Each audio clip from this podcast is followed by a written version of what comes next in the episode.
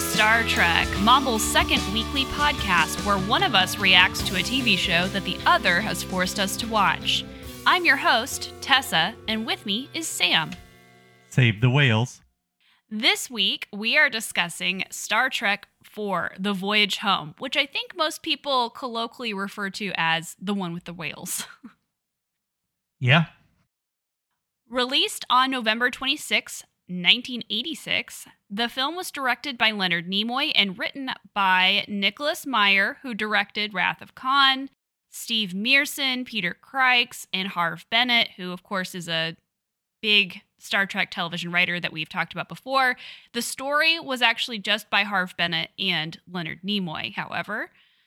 Leonard Nimoy was given much greater creative control and more time and some more resources to direct this film. So, quick summary Kirk and the crew prepare to return to Earth from Vulcan, where they were at the end of the last film, to stand trial for their actions on Genesis.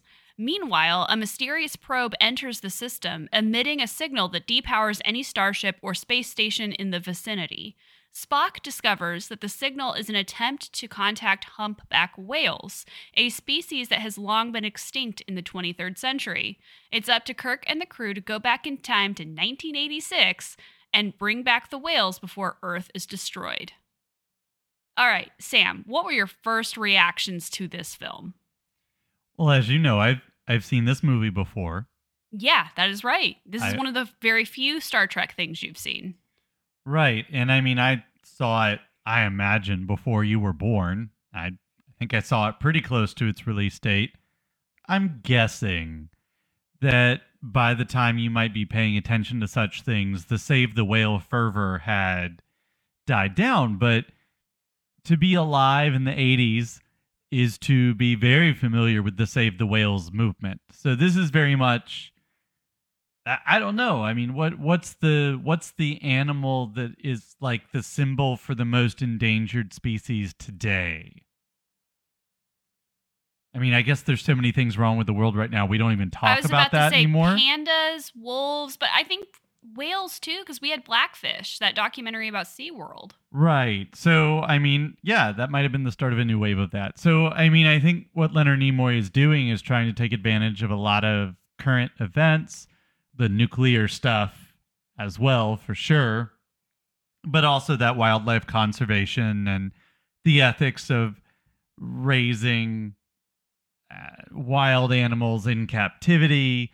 Uh, we we get a redux of this about a decade later with Free Willy. This is probably a much better movie than that. um, I like when you said that there was a probe at the beginning. I was like, V'Ger? this is definitely a setup that we've seen before, not only in Star Trek as a franchise, but just even within the film franchise, we've seen this setup before. Is this the best version of it, though? Well, what I'm trying to decide is whether or not I think this is a better movie than Wrath of Khan. And- Really? well, yeah. I mean, well, you knew I think that, and and the thing about it is, is um, well, okay, Wrath of Khan is the best classic Star Trek. If you were going to show somebody one film and go, "This is Star Trek," as a concept, concept, right? But I think this is the best movie in terms of film, cinema, movie. I mean, that's fair. The probe at the beginning does seem very MacGuffin right? It's a it's a mm. thing that has to happen in order to get us to the thing, which is to go back in time, which is one of your favorite genres of storytelling, going back in time. What? Yeah, this is a year after Back to the Future, by the way. Back to the Future is 85. You said this was 86, 86, right? yeah. Yep. And and they set the movie in 86. Like the when they go back in time it is 86 that they are going back to. So contemporary. People get to dress in contemporary clothes, right? Right. Everyone gets to dre- dress in their street clothes for this movie. So, I have to ask because I have to ask it's you. What did you think of the time travel in this film? We see them travel back in time via a slingshot maneuver around the sun, which I don't know if that's like a real scientific concept that people have ever talked about, like if you could travel back in time that way. However, it is definitely a pop culture time travel method because we've seen it before in Star Trek. In fact, they jump to this conclusion very rapidly, right? Where they're like, we have to go get the whales. And Kirk is like, time travel. And because they've done it before, they've done the slingshot maneuver. And we also have seen it in Superman, which we've talked about in another episode of Monkey Off My Backlog. I really don't want to get this wrong, but I'm not going to look it up. So there are a couple ways to look at this. First of all, right, if I've got this right and I don't have it completely backward, Einstein hypothesized that in theory, if you could go fast enough, you could move forward through time, but you cannot move back. One of the good reasons to think about this is as I've said before, the laws of thermodynamics seem to prevent it from, you know, purely out of its basic physical concepts of, you know, uh, entropy. And you're starting to apply it more philosophically, or at least in more of a quantum mindset. But basically, there's a finite amount of energy in the universe. If you express it through heat, the way that the universe works is entropy means that when we when we burn energy when we create heat we don't we're we're using a a finite resource.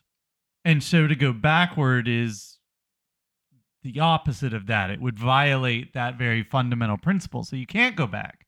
I was thinking about this the other day in terms of teleportation. Mm-hmm. which we were Which- just watching first episode of the second season of Picard, and of course it's it's there, right? The the beaming up and That's how uh, you travel around Earth now. well, you can go anywhere on Earth using a transporter. So I was thinking about this, right? This this kind of finite thing, and I wondered. And somebody who's seen a lot more Trek than I have, and perhaps read even some of the uh, ancillary, if you will, works. So my question is, I wonder if beaming requires a transfer. Like it's not just sending particles one way, it's replacing. So, for instance, if you were to, you know, there's a lot of stuff that we consider empty space, right? Mhm. For a while, we were saying this was, some of this at least was dark matter, you know, quarks and all that stuff, right? But there's a lot of space that's occupied by things we don't really understand yet. And so, one of the ways that you get around entropy with uh, teleportation is the idea that you're not forcing additional cells into a space. You're taking the same amount of spell uh, cells out. So it's a it's a trade right? And the reason i was thinking about that is they did something really bad at the end of this movie, right? With the time travel. As we know from Back Yeah. to the Future, you cannot change the past because it will destroy everything, right? right. It'll cause the universe to go boom. And yet, they she was down. She was like, "Take me to the future," and they do. Now, I wonder if that is the same kind of principle as, like I said, is that might govern teleportation. You know, when they put themselves back in their present, they took, you know, things that we maybe space that we don't account for in terms of physicality and moved that back. So it was like a swap. right. Although I don't know. that I mean, does bring up the interesting question of what about the space that the humpback whales and Amanda replace because they're bringing what- something forward. That's what I'm saying. Yeah. I mean, you could substitute that for other quote unquote empty space. And and the reason I'm saying all this and it's very very complicated and why are we talking about this? It's just a pop culture thing is like, well, Star Trek is supposed to be more it's not hard science fiction, is it, Tessa? No, not at all. Right. Not but at all. but I mean like there's supposed to be some you know they call it a warp drive and that's supposed to mean something, right?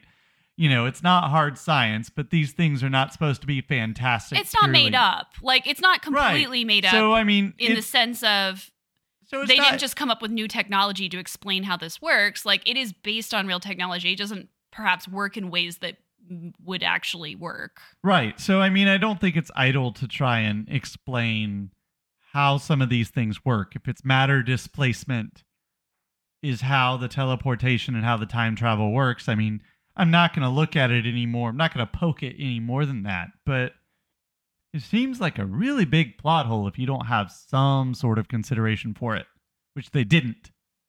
But it was very enjoyable overall. The it was much more fun approach to time travel than Back to the Future was, which Back to the Future was fun. Yeah. I mean, I do get a lot of it's interesting. I hadn't thought about it in terms of Back to the Future, like how close it was actually in production to Back to the Future, but it is interesting that like you get two different time travel films that kind of have a similar vibe to them in some ways coming out a year after each other or one at the year after the other.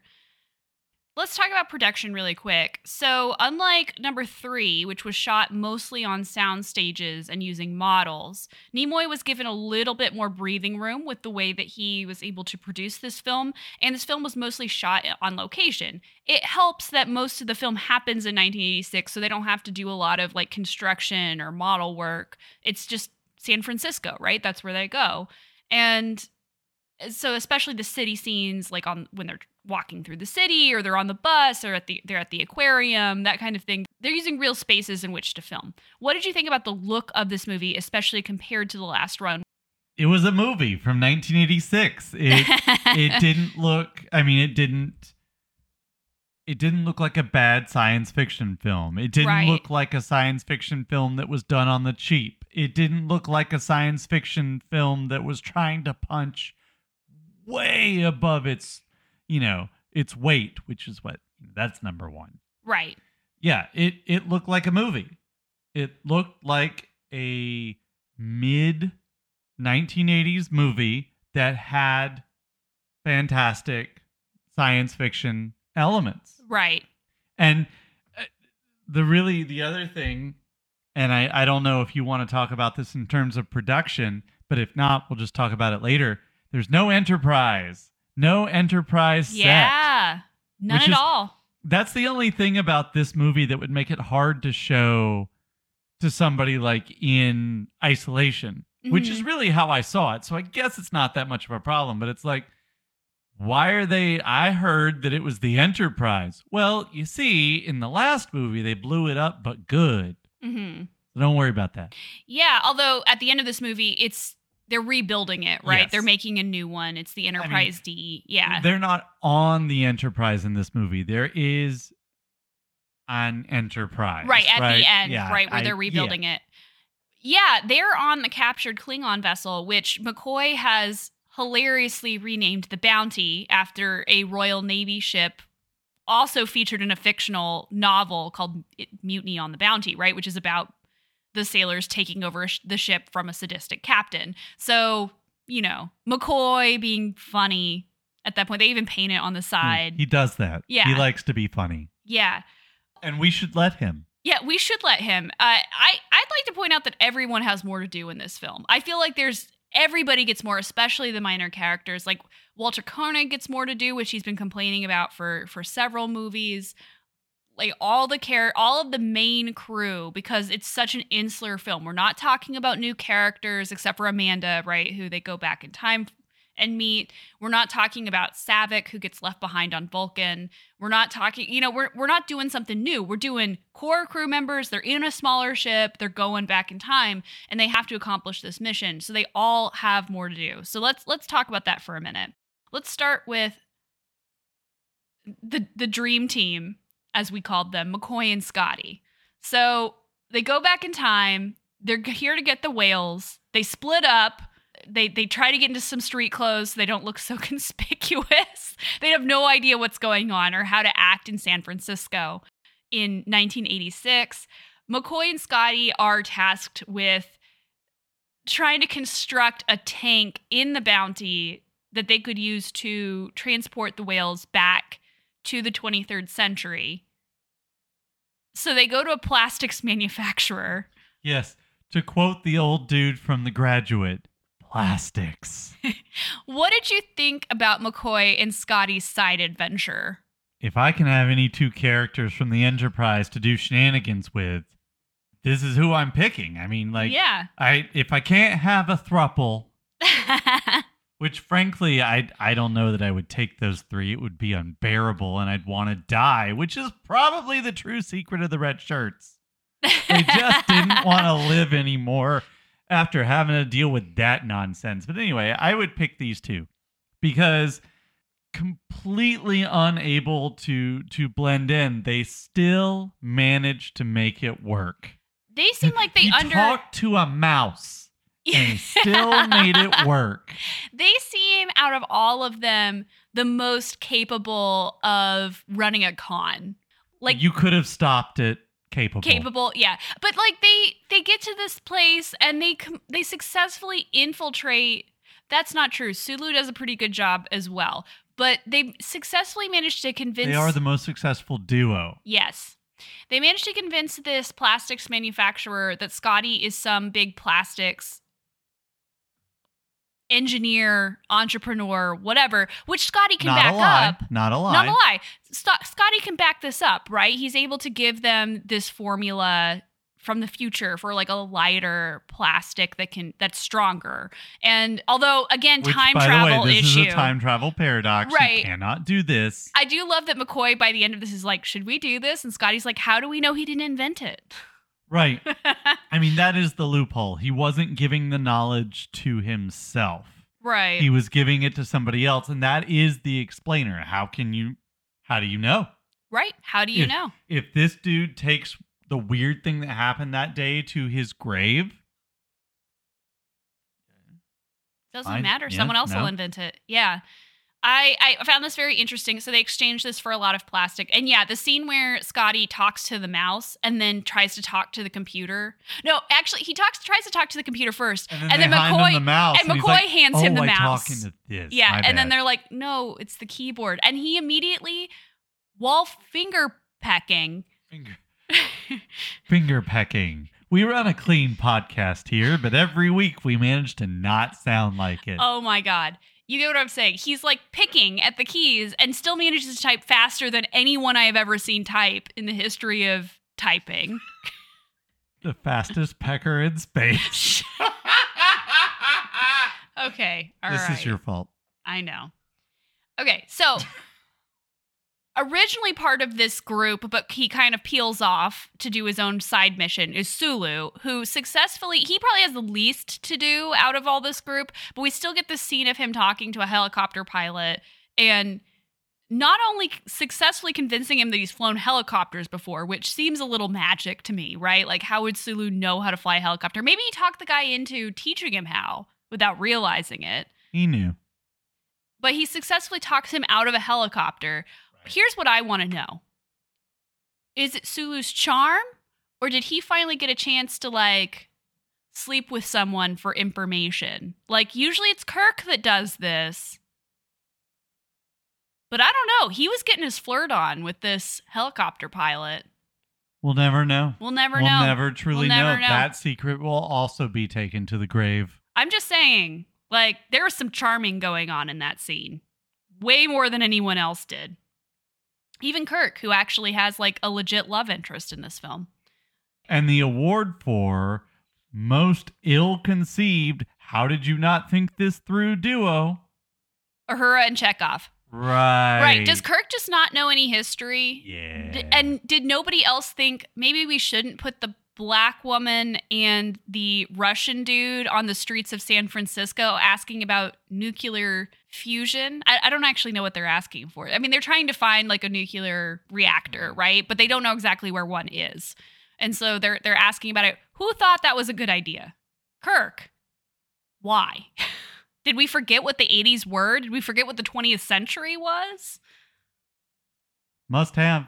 Dumb Must- idea. Must have. Chekov. So Walter Koenig finally did love this role. He finally felt like he was able to do some good work in this. You know, I think the one legitimate complaint that you could make about these movies, like two, three, and four, and I'm trying to think, did this extend to the original series? And I don't really think so.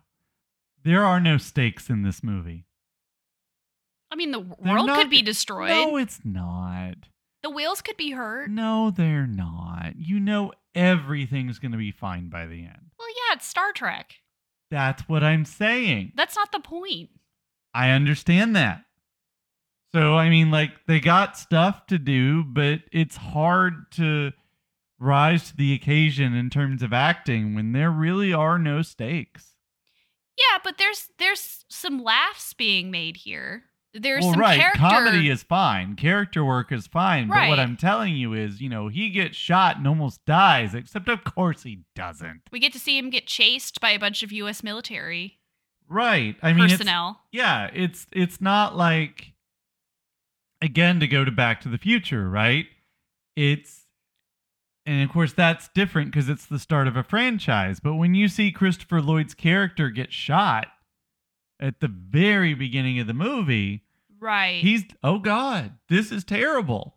And you know when Marty goes back to the future, there are the same stakes are still there. You really don't know what's going to happen. Especially because he says he doesn't read the letter, right? Right. He tears it up. So you know exactly what's going to happen to these characters. Right. You do.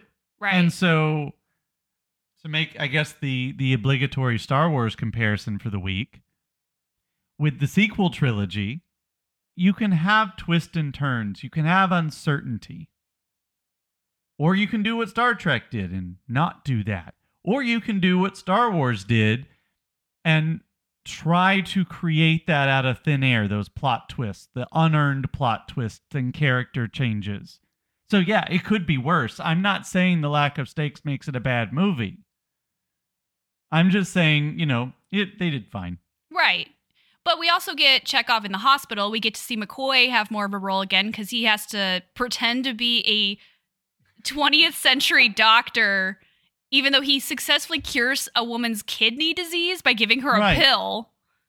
Right, and this is the thing like this is a fun movie. Right. And and these are character these are actors who know their characters are able to have a good time with it.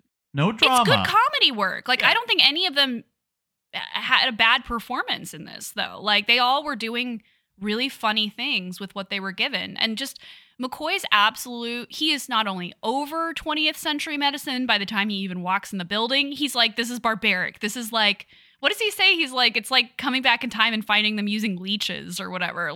So we find we get our other duo, Spock and Kirk who go to find the actual whales, right? And they get this lead because Kirk sees the billboard for the aquarium, right, that have two humpback whales in it in Sausalito. That's where it's supposed to be.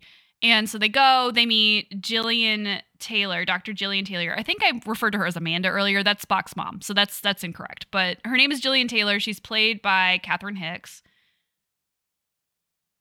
This is interesting, I think, because Spock gets a bit of a reboot at the end of the last movie, beginning of this movie, because he's been dead, right? And so he doesn't have amnesia. He remembers things that happened, right? He we he goes through this series of tests at the beginning that determine that he is just as smart as he ever was. But he's having a hard time regaining that emotional connection to things, to people, he his intelligence is fine but he's working on remembering those emotional connections. He's working on remembering those feelings of friendship that he has with kirk and the rest of the crew.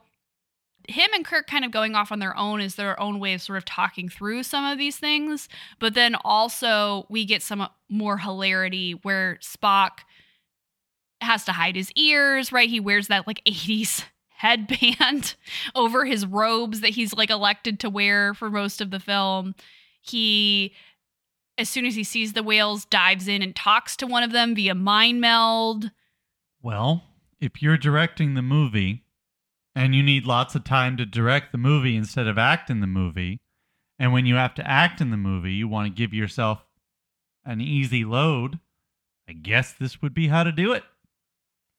I mean, that's the thing. Like Leonard Nimoy's Spock's presence in this movie isn't a lot.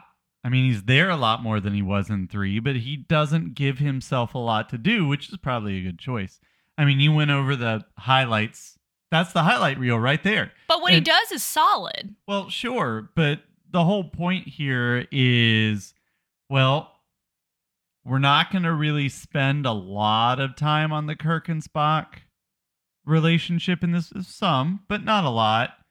And we need to dial down Leonard Nimoy's role so he can do more directing, which means we're going to, di- oh, yep, just seduce somebody. Got it. What did you think about him diving into the tank and talking to the whale? And then when Gillian is like, What are you doing? He's like, at talking to the whale. God. Oh, I, and I like that Spock had asked their consent. Like they weren't just he wasn't going to kidnap two whales and take them to the 23rd century. He was going to ask.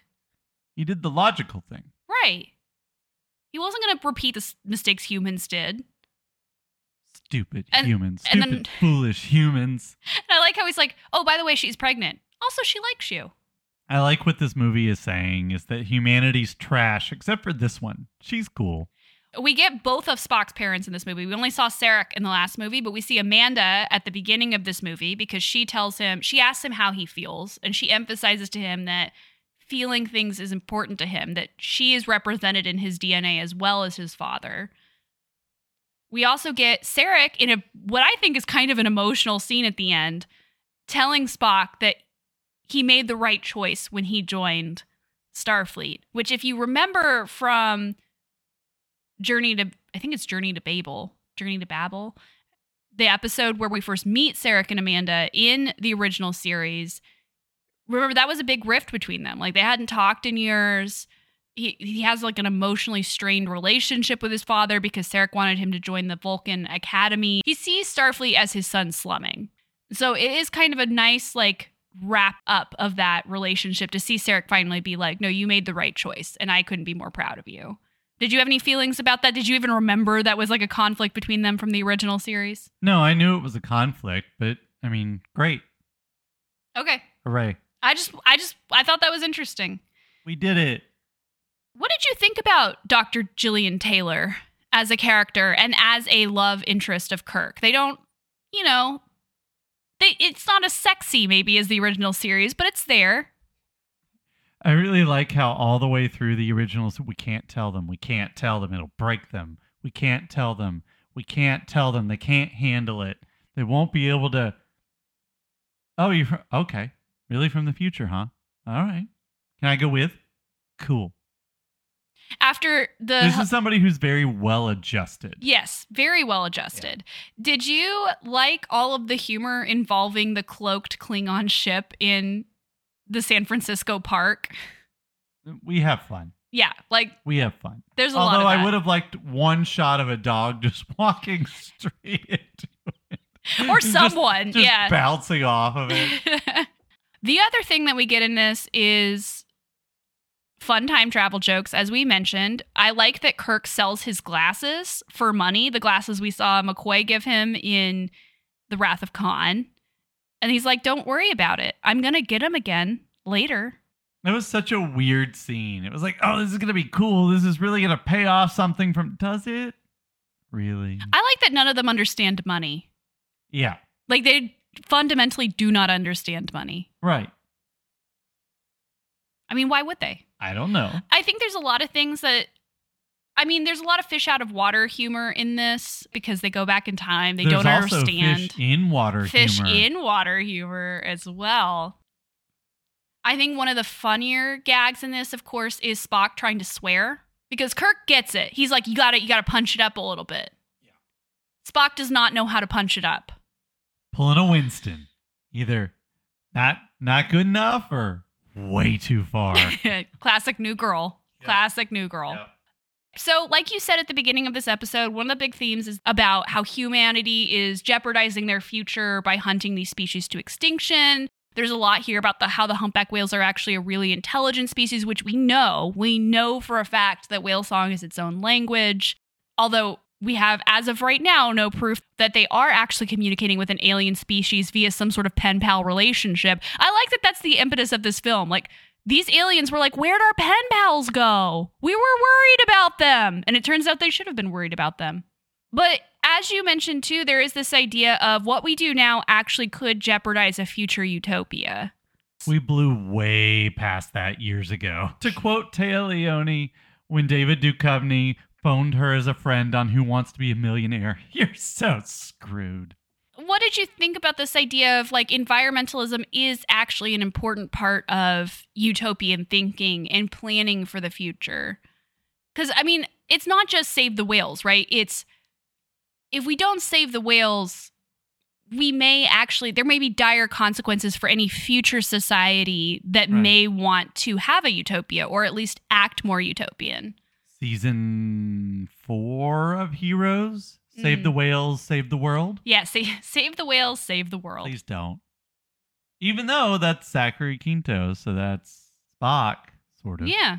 Okay, so if you assume that Utopia is an actual place you can get to, which it isn't, you got to work toward it, right? To create it.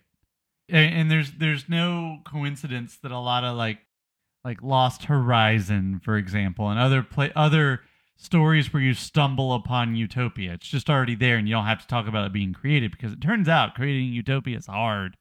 But the neat thing here is if you think about the effort that it would take to create utopia and you think about the fact that utopia is not an actual place you can get to, both roads are the same. On the off chance that you can create a real utopia, it's not, you're not just going to stumble on it. It's not just going to happen one day. You actually have to do stuff. And the stuff you would do is the same stuff that you would do if you realize utopia is reaching for a better tomorrow. Not a utopian one, just better. So you have to ask yourself is this good? Is this the right thing to do? It's called having an internal moral compass. It's called being motivated internally, not by external things, right? Which is why utopia and religion don't get along. You can't use a religion to to motivate you to make you do the right thing. You have to want to do it or you're going to be looking for cheats.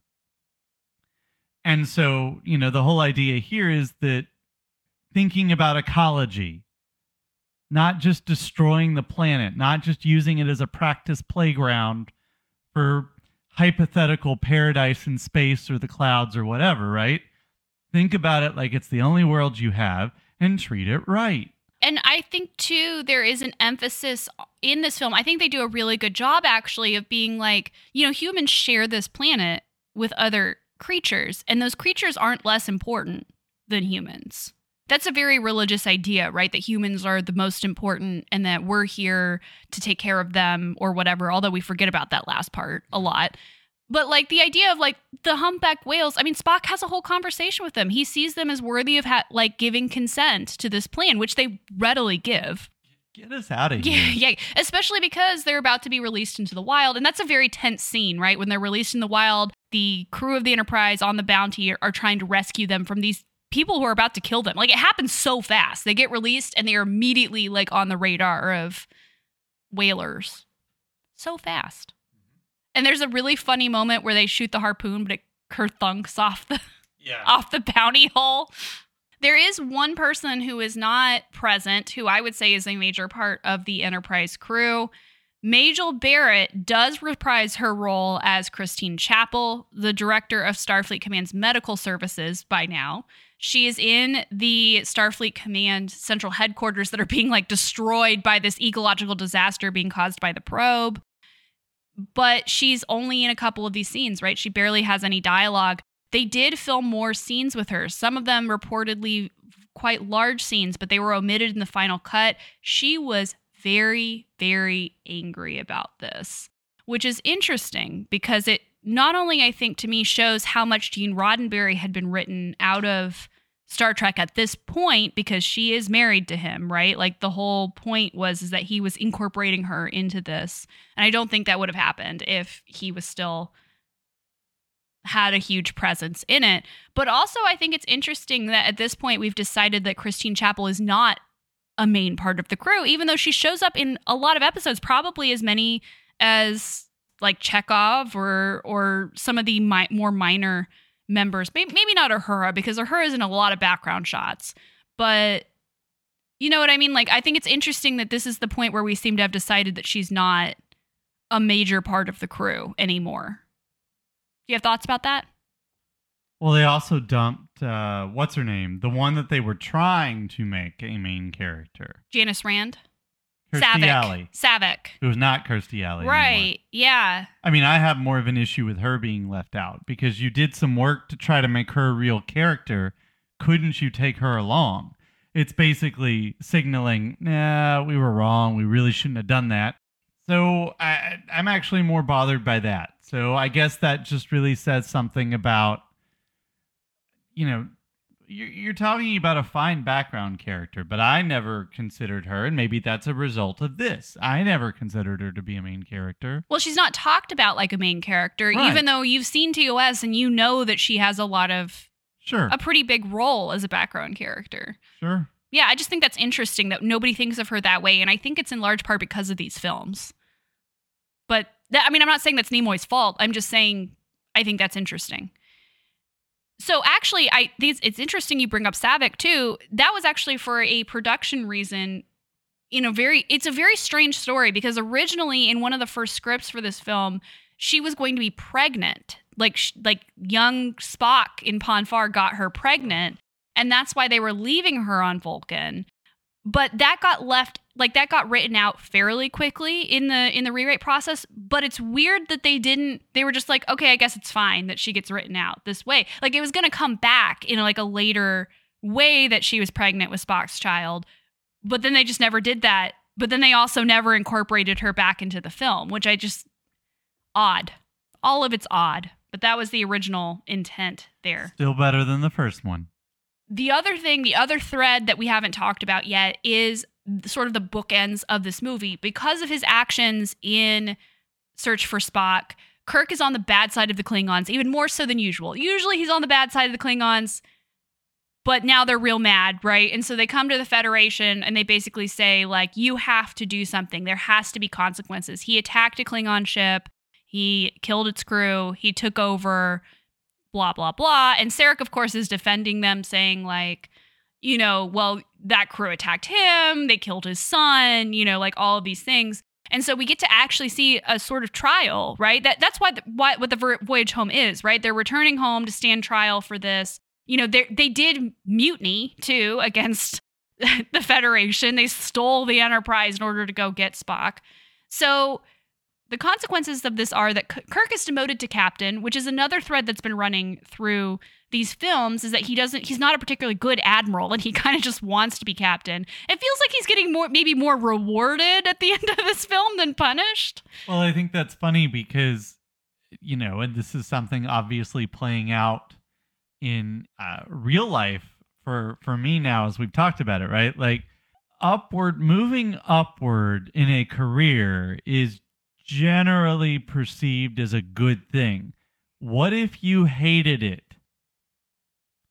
Right? And so in a utopian society, you should just be able to go, my bad, never mind you know this this storyline is really a holdover from where we are now saying that that moving upward in a career path is the only acceptable thing and and of course since we've been hanging out with the enterprise ragtag motley crew of hooligans we know the secret right we're in on the joke but the whole thing is you're not i don't really think you're supposed to think that starfleet's in on the joke no. like this is a serious consequence.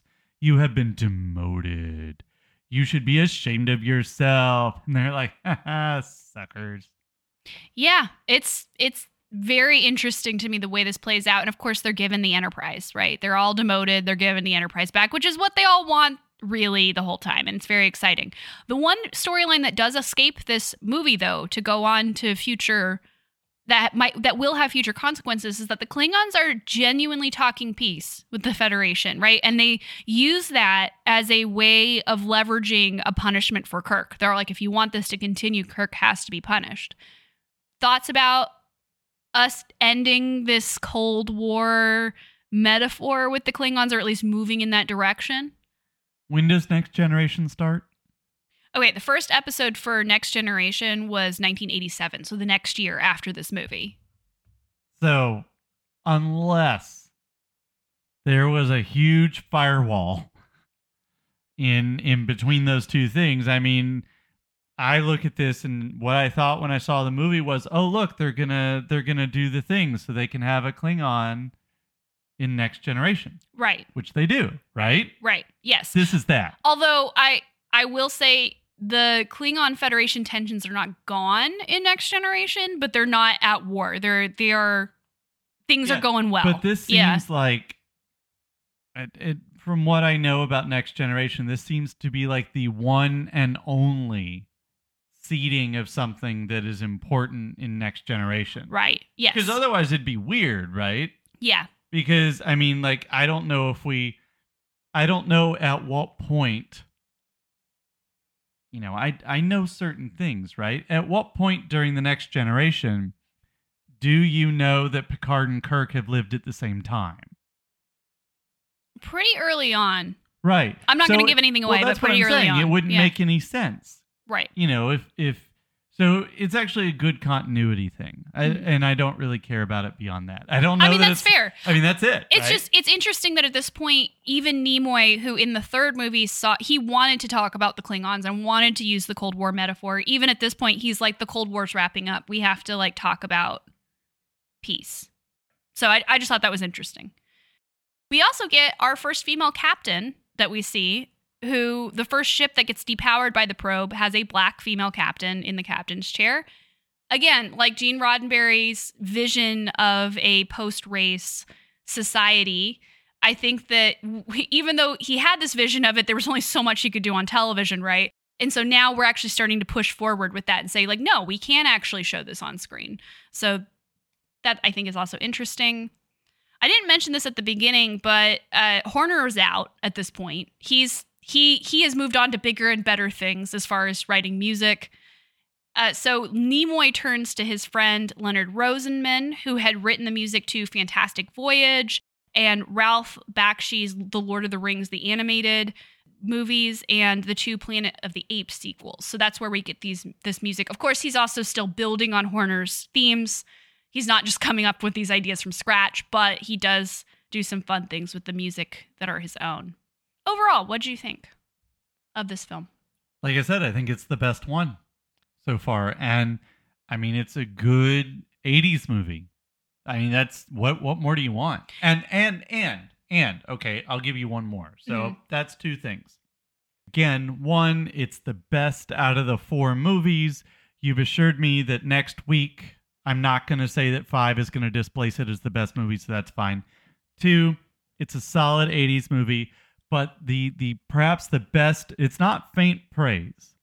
I think the best thing to recommend it is does it make me want to watch more or less Star Trek? Right? Because that's always the thing, right? If you're trying to get somebody on board with Star Trek, you don't. That's why we only watch certain episodes of the original series. You don't want somebody walking away going, "Oh, uh, do we have to watch more?" It's like, "Oh, good, that was good." So this was that. Well, and I, I was thinking about it when you kept saying, like, well, would I show this one to somebody first or would I show Khan to somebody first? Putting aside five and six, which we haven't seen yet, do you think Wrath of Khan, Search for Spock, and Voyage Home make a decent trilogy?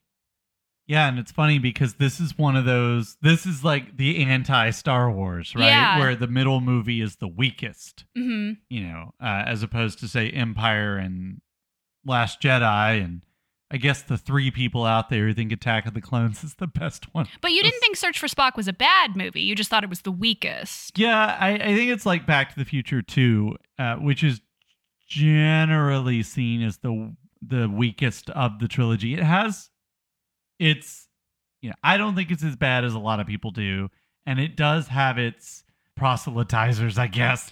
But but yeah, it is the weakest of the three. But you could do this as, I mean, it really is a three film arc, right? Right. Like it, and it's neat in that way because it begins with a wrong and ends with a right. Yeah. You know, like Kirk messed this up. Kirk got this right. It's actually pretty good in that way. Yeah, I, I never thought about them as an actual trilogy before, but all of the storylines that are, if we, you pointed out that the second movie is really the reboot, right? The first movie tried to reboot it, didn't really work. Yeah, second it- movie does. It was ret So if you were to show people these three movies, it would be a complete story. And we end with the enter- them getting the Enterprise back, right? Join us next week for my first the next generation episodes. We're done, right? No Yeah, more. that's it. No That's more. it. That's There's it. no That's more. it. We're just gonna end it on a high note. Actually, we have two more movies before we can get there. So next up on Sam Watches Star Trek, Shatner gets his own movie because if we know anything about Star Trek actors is that they don't get jealous of each other, demand the same treatment. He gets his own movie with Star Trek V, The Final Frontier. You can find me on Twitter at Suela Tessa, and you can find Sam at Sam underscore Morris9. Until next time, live long and prosper.